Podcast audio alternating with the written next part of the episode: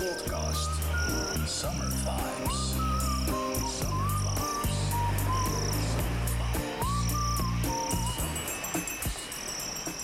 Leuk dat je luistert naar deze nieuwe aflevering van mijn podcast.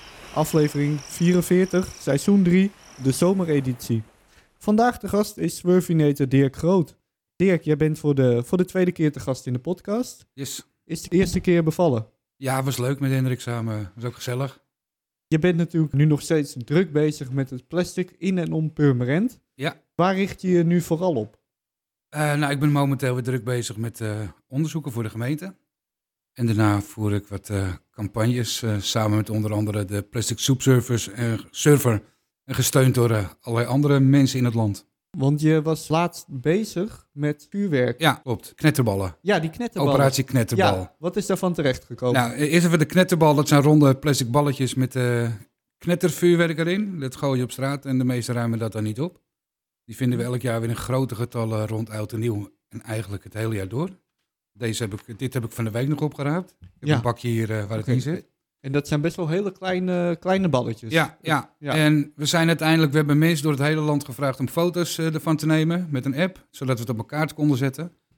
En we zijn gaan kijken welke winkelketens die dingen nou verkopen. En aan die winkelketens gevraagd, wil, wil je dat wel verkopen? Dit is echt letterlijk wegwerpplastic. Dit is bedoeld om op straat te gooien. Wat is de functie van dat knetterspul dat dan op de straat blijft liggen? Nou ja, eigenlijk niks. Het is, eh, het is lekker handig eh, in plastic. Het is mooi waarschijnlijk, maar het is net als al, al het andere vuurwerk is er geen plastic nodig. Vuurwerk is natuurlijk al veel ouder dan plastic. En het was geen actie tegen vuurwerk. Er zijn alternatieven zonder plastic die net zo hard knetteren. Maar uiteindelijk, eh, die winkelketens zijn ze na gaan denken. En die hebben die knetterballen uit de schappen gehaald. Ja, dit willen we eigenlijk helemaal niet. Dat we willen zelf minder plastic gaan produceren, gebruiken en verkopen. Dus dit past niet. Dus dat was een mooi succes. En vervolgens eh, nam eh, Marijn Tinga, de Plastic Soup Service, het initiatief om een convenant op te stellen. Waarin diezelfde bedrijven beloven dat ze ook vanaf volgend jaar helemaal geen vuurwerk met plastic meer gaan verkopen. Dus dat scheelt dan een heleboel letterlijk wegwerpplastic. En zelfs eh, de importeurs, daarvan heeft meer dan de helft, heeft dat convenant ondertekend. Dus we hebben goede hoop dat we op die manier ook weer nou, nutteloze plastic vervuiling hebben voorkomen. En wat denk je dan als zo'n actie succesvol is?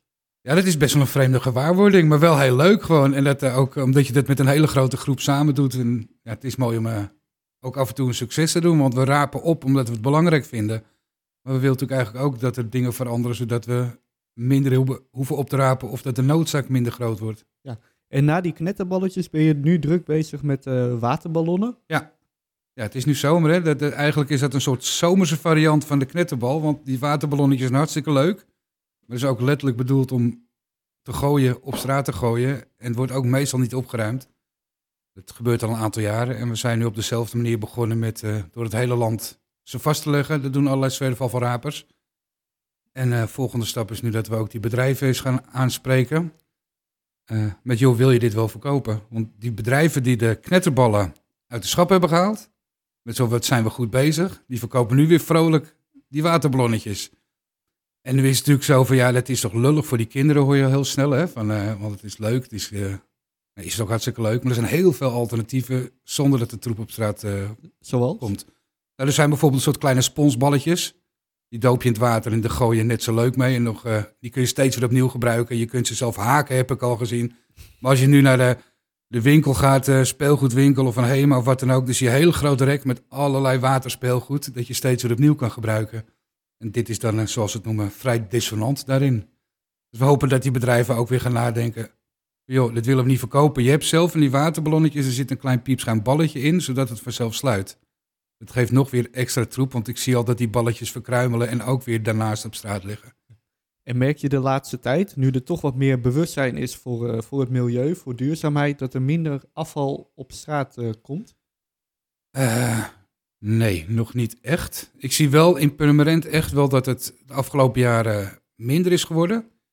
Ik heb nog niet zozeer het idee dat de, de groep die het echt weggooit, dat die kleiner is geworden. Alleen je ziet in Purmerend echt dat er heel veel mensen gewoon zijn gaan opruimen. Komt ook altijd wel iemand tegen die met een zak en een grijpen loopt. En dat is mooi. Dus op die manier weten we dat wel eh, ja, binnen de perken te houden. Maar we hopen natuurlijk ook nog te zorgen dat het niet meer of minder ontstaat. Of dat als het ontstaat, dat het minder schadelijk is.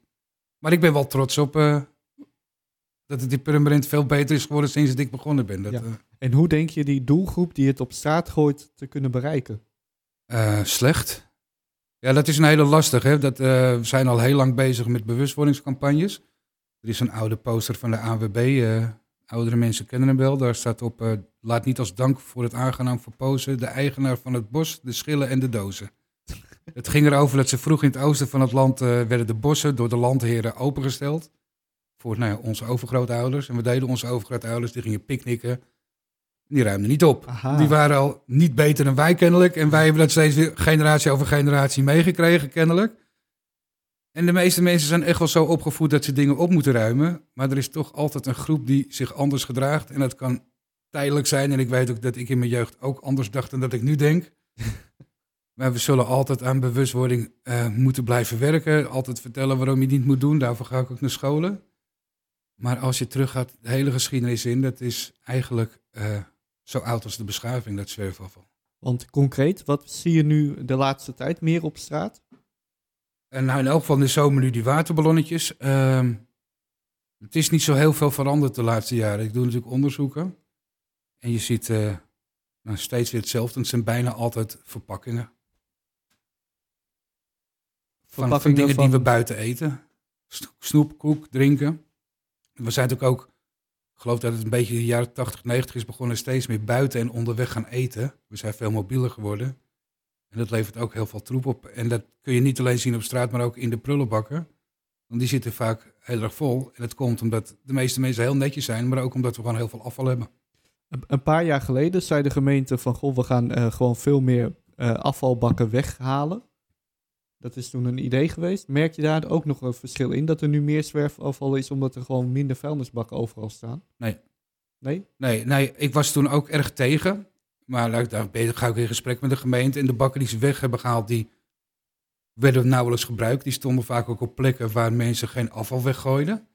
Maar wat, je, wat de gemeente ook tegelijkertijd is gaan doen, is onder andere met onderzoeken die ik doe, maar ook de monitoring die ze zelf doen. Dat ze gaan kijken, hey, staat de prullenbak op de goede plek? Moet er misschien een prullenbak bij of moet die groter worden? Want overvolle prullenbakken leveren ook weer extra troep op. En dan proberen ze op die manier het gerichter aan te pakken. En er zijn ook echt nog wel plekken waarvan ik denk, hey, hier zou wel een bak kunnen staan. Maar het is niet zo dat het daardoor eh, erger is geworden. En het komt waarschijnlijk ook door andere ontwikkelingen. Dat eh, zoveel van onze fijne medepurmerenders gewoon zijn gaan opruimen of een prullenbak hebben geadopteerd. En, en is er juist nu een noodzaak om meer eh, te gaan letten op zwerfafval in, in vergelijking met 20 jaar geleden? Ja, zeker. Want nou, ja, wat je ziet, ik zei net al, van dat eigenlijk is zwerfafval zo oud als de beschaving. Maar de laatste, nou, eigenlijk 50 jaar is er steeds meer plastic gekomen natuurlijk. Al die verpakkingen zijn van plastic geworden. Wat vroeger in de papieren zak ging, gaat nu in een plastic zak, enzovoort, enzovoort. Dat plastic is uiteindelijk eh, schadelijk voor het milieu. Het is zelfs zo, ik heb nagezocht in krantenarchieven. Het woord zwerfafval eh, is ontstaan begin jaren 70. Daarvoor heette het gewoon straatafval. En mijn theorie daarachter is dat juist doordat het plastic is, dat het dus heel lang meegaat en nooit, echt vergaat, dat het daardoor is gaan zwerven. Die papieren zak is op een gegeven moment gaat in de sloot of door de regen wordt die slap en die gaat op in de natuur. Maar het plastic niet. Dus daardoor krijg je ook ophopingen en zo, zowel in de slootjes. Ik kan wel een paar hele mooie voorbeelden in Purmerend noemen, maar ook uiteindelijk in de zee, dat we dan de plastic soep noemen. Het komt allemaal van het land. Ja, het land voedt de rivieren, de rivieren voedt de zee en de zee voedt ons weer. En als wij er troep in gooien, dan uiteindelijk komt er ook troep in ons eten. Want eh, zo'n slootje waar heel veel eh, plastic afval in zit, kan jij er dan wat mee? Of gaat, is dat echt meer voor de gemeente dat die daar wat aan gaan doen? Eh, ja, nou, ik kan hem in eerste instantie opruimen en dat laten zien. Dat doe ik dan ook hè, op social media. En ik ook, laat het ook, vertel het ook aan de gemeente. En die gaan dan kijken wat ze kunnen doen. Want niet elke sloot is van de gemeente. Als de sloot van de gemeente is, dan wordt er toch wel vrij serieus wat aan gedaan vaak. Al was het maar een keer extra opruimen. Maar als je te maken hebt met eh, andere grondeigenaren of andere overheden, dan kom je vaak in situaties van ja, het is niet van mij. eh, Ja, ja er zijn, als er heel veel verantwoordelijken zijn, dan is er uiteindelijk, neemt er niemand de verantwoordelijkheid. En Ja. dat is echt wel lastig. dan, zie je, dan heb je het vooral vaak over dijkslootjes. Van ringvaarten en eh, die, die gewoon... Nou, gewoon slootjes midden in de stad hoor. Dat, Ja, eh, een heel bekende is, dat veel, men- veel mensen kennen het wel, bij Grote Deen en Aldi aan de Wagenweg. Er zit een slootje naast. Er zit altijd heel veel troep in. Ja. En dat is ook bekend bij de gemeente. En eh, Evelien Tijmstra, de wethoudster, die was in april, dat zag ik toevallig, met mensen van de gemeente daar aan het schoonmaken. Gewoon om een keer te laten zien ook aan de mensen wat voor troep het was. Was trouwens wel leuk, want op diezelfde dag stond ik aan de andere kant van het parkeerterrein met het NOS-journaal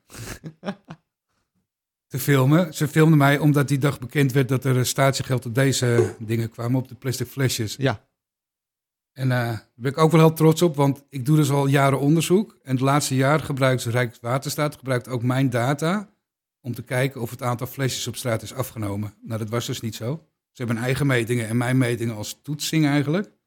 Dus eh, ja, ik heb hier een voorbeeldje, die vond ik eh, bij de is- Boeierflat nog niet zo lang geleden. dat is eigenlijk een hele bekende van een bekend eh Ja, koolzuurmerk. Ja, Ja. bekend merk. En er staat een Frisdrank. datum op, eh, 30 november 2001.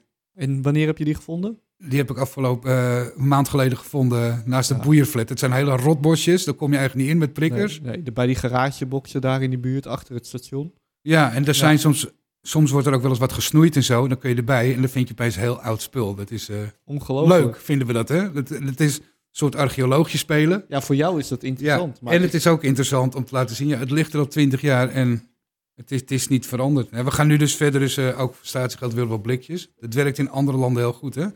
En deze vond ik vorige week bij station Overweren. Dit is een blikje bier, die lag daar onder het perron, heel droog. Dit is, een, dit is Ja. een blikje uit de jaren tachtig. Dat kun Uit je de zien. jaren tachtig. Dat kun je zien aan de, de opening bovenop en aan de logo's. Ongelooflijk. Ja, van een heel bekend biermerk. Maar dat is ongelooflijk dat het zo lang daar Ja, ligt. nou, en blikjes, die oude blikjes, die verroesten vaak nog wel omdat het ijzer is. Deze heeft heel droog gelegen. Ja. Dan vind je alleen nog de bovenkant, die is aluminium. Maar de nieuwe blikjes, die zijn meestal van aluminium. Ja. En wat ook veel mensen dan niet weten, is dat er ook weer een plastic laag aan de binnenkant zit. Dus het is allemaal uiteindelijk eh, plastic. En wat is nou het oudste wat je het afgelopen jaar hebt gevonden? Is dat dat blikje uit de jaren tachtig? Nee, ehm, ik heb hier wat andere dingen. Ik heb onderzoek gedaan voor McDonald's en daar vind je heel veel sausbakjes en die dekseltjes ook. En eh, nou hier heb ik wat van die dekseltjes. Eh, deze is het 2001, dit is het 96. En ik vond ook nog een ketchupzakje daar uit 1993. 1993. Ja, Dat is gewoon een hele andere wereld. dat is een eh, vorige eeuw letterlijk, ja, hè? dat is letterlijk maar het zag er nog heel goed uit. Het is vies, maar het is plastic Ja. en dat blijft maar bestaan. En zijn dat vaak dezelfde plekken waar je dat vindt? In de bosjes? Ja, ja. Dat, zijn inderdaad, dat blijft in de, de rest wordt altijd wel een keer opgeruimd of het waait weg, maar het blijft vaak in de bosjes dan hangen. En daar kom je ook niet goed bij, ook niet als, als opruimer van de gemeente. Zoals er ergens, er vorig jaar waren die, die flats, die lage flats langs de Den Uylaan, eh, worden helemaal heringericht. Er dus Ja. die bosjes gesnoeid, ben ik meteen even afgestapt van de fiets. ja hoor, een chipzak van tien jaar oud. Heeft daar altijd gelegen en nou ja, kan daar op zich natuurlijk ook geen kwaad. Ja, Maar dat geeft wel aan hoe lang dat spul maar blijft en blijft. maar het is ook treurig dat iemand gewoon tien jaar geleden dacht van... nou ja, ik gooi het maar weg. En dat het er nou nog ligt. En Ja, niemand wat is het, eh, weggewaaid, hè? Dat, maar dat, dat, dat is het ook weer. Als je die hele oude dingen vindt. Ik vond laatst nog een eh, bierfles, daar stond het jaar 1988 op ingekrast en nog, nog een groet aan iemand. Dus kennelijk voor iets bijzonders. Ja, 32 jaar geleden gooiden we dus ook al flesjes in de bosjes. Dus het is niet helemaal zo dat toen ik jong was, dat de mensen toen per se netter waren. Nee, maar is het ook niet heel erg in de natuur? Van, goh, als je iets niet meer nodig hebt, gooi het weg. Dat is de hele natuur, dat zit ook in Ja. onze aard. Wat je niet meer nodig hebt, gooi je weg. Maar hoe kan je dat dan veranderen dat mensen zeggen... nou, ik doe het toch in de plastic bak. Ik doe het toch in de vuilnisbak. Eh, nou, gelukkig doen dat sowieso de meeste mensen het wel. En nou, statiegeld is daar een goed middel voor, want je geeft er een soort virtuele waarde aan, of eigenlijk echte waarde. En als jij dan denkt, joh, er komt, volgend jaar komt er, eh, over een jaar, hè, 1 juli 2021, komt er 15 cent statiegeld op eh, plastic flesjes. En als jij dan denkt, ja, die 15 cent, die zal me toch aan je weet wel roesten. En jij gooit hem op straat en dan komt iemand anders langs of X en die denkt, hé, hey, er ligt 15 cent, ik raap hem wel op. Dat is ook gebruik maken van de natuur, want wat het ene die je weggooit, is weer voeding voor de ander of het gaat de bodem in. En dat is natuurlijk wel een heel natuurlijk principe. Van, voor jou is het niks meer waard, maar voor mij wel, voor de andere soort. Dat is eigenlijk gewoon gebruik maken van eh, de natuur. Ik ben ooit eens eh, een jaar of tien geleden in Zweden geweest. En als je daar gaat kijken naar het statiegeld, is dat op vrijwel bijna alle verpakkingen. Ja. In hoeverre denk je dat dat ook voor Nederland haalbaar is? Eh, nou, in elk geval, eh, de drankverpakkingen is het sowieso haalbaar. En of er dan op verdere verpakkingen Nou, er zullen gewoon echt wel andere wijzigingen moeten worden doorgevoerd. Ook dat we veel meer dingen kunnen gaan hergebruiken. Want nu is eigenlijk bij alles van je maakt het open en je kunt er dan niks meer mee. Dus als je een pak koek hebt en je, eh, dat zit in plastic, nou vooruit. Maar je trekt het open, je kunt er niks meer mee. En het heel flauw als je een eh, brood in een plastic zak koopt. Die zak die kun je nog eigenlijk nog best wel opnieuw gebruiken. Dat doen wij ook, we bewaren ze. En als we dan iets hebben nodig hebben waar, waar je een plastic zak voor nodig hebt, dan pakken we gewoon die broodzakken. Dan ben je alweer aan het hergebruiken. Dan hoef je geen nieuwe boterhamzakken eh, van de rol af te trekken. Maar dan moet je inderdaad... eh, je kunt er heel veel mee bereiken met het statiegeldsysteem of andere manieren van hergebruik. En wat is het doel voor het komende jaar? Nou, het doel is in eerste instantie laten zien dat de statiegeld op blikjes ook echt nodig is. Want de industrie heeft nog weer een jaar de tijd eh, gekregen om er op een andere manier iets aan te doen. Daarnaast ga ik verder met mijn onderzoeken en eh, om steeds maar weer aan de wereld en aan bedrijven te laten zien op welke plekken ze het best aanpassingen kunnen doen. Want ik zie dat bedrijven aankondigingen doen. En het blijft eigenlijk altijd alleen maar bij aankondigingen dat ze minder plastic om fruit en groente doen. Zoals de komkommer is een bekende, maar ook om wortelen en weet ik veel wat. En het is heel mooi als je op die manier ook plastic wilt terugbrengen. Maar ik heb eigenlijk nog nooit iemand met een komkommer op straat gezien die die afkluifde of een eh, bos wortelen. En daarmee wil ik zeggen, dat is niet het plastic wat zwerfafval wordt over het algemeen. Ja, dat kan eens een keer uit je kliko waaien. Dus eh, ik probeer die bedrijven, dat is wel mijn doel, aanpassingen te laten doen op de plek waar het ook meteen winst oplevert voor het zwerfafval. Dan heb je dubbele winst, want en je gebruikt minder plastic, wat ze al hebben afgesproken met de staatssecretaris. En je zorgt dat er minder plastic direct in de natuur komt. Dus dat is, eh, Jouw doel voor de komende tijd. ja, klopt. Nou, dankjewel Dirk voor je bijdrage aan Ja? deze podcast. Oké, ik wou nog, heb je daar, het hier al over gehad? Eh, nee, daar Nog hebben heel we snel al- nabranden. Ja, nou, vertel. Kom. Ja, we zijn tegenwoordig blij dat we een bepaald soort zwerfafval vinden. Dat zijn die wikkels van Antafloem. Daar hebben we jaren voor gestreden. Hebben we ook data over verzameld met, door het hele land. Eh, we vinden die snoepwikkel overal van plastic. En de fabrikant heeft eh, op onze vraag gereageerd van... kun je dat niet van papier maken? En dat heeft hij gedaan. Dat heeft eh, wel eh, anderhalf tot twee jaar geduurd. Zo'n fabriek omzetten, dat is nog niet zo makkelijk. Maar nu vinden we papiertjes in plaats van plastic. Het zijn weer snoeppapiertjes, net als vroeger. En dat vergaat in de natuur. We rapen het even goed op, want we willen een schone straat. Maar we zijn trots en blij dat we dat voor elkaar hebben gekregen. En dat willen we voor veel meer verpakkingen, dat waar mogelijk. Vooral de verpakkingen die we buiten gebruiken.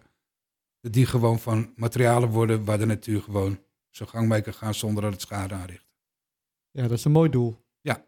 Wat zit, eh, heb je nog verder nog... eh, Nee, nee, ik heb nog genoeg, maar ik vind het wel... er eh, komt gewoon ja, binnenkort anders weer vallen, de mensen allemaal in slaap. Ja, nou ja, dat valt op. het is een zomereditie, dus lekker rustig, op het relaxed. strand. Yes. Op het strand, ja, Ja. of thuis. Raap nog even het op als je toch op het strand ligt. Ja, precies. Dus je hoort het. Succes. Nou, Dirk, bedankt voor je bijdrage aan deze e- eh, 41, wilde 44ste podcast van RTV Purmerend.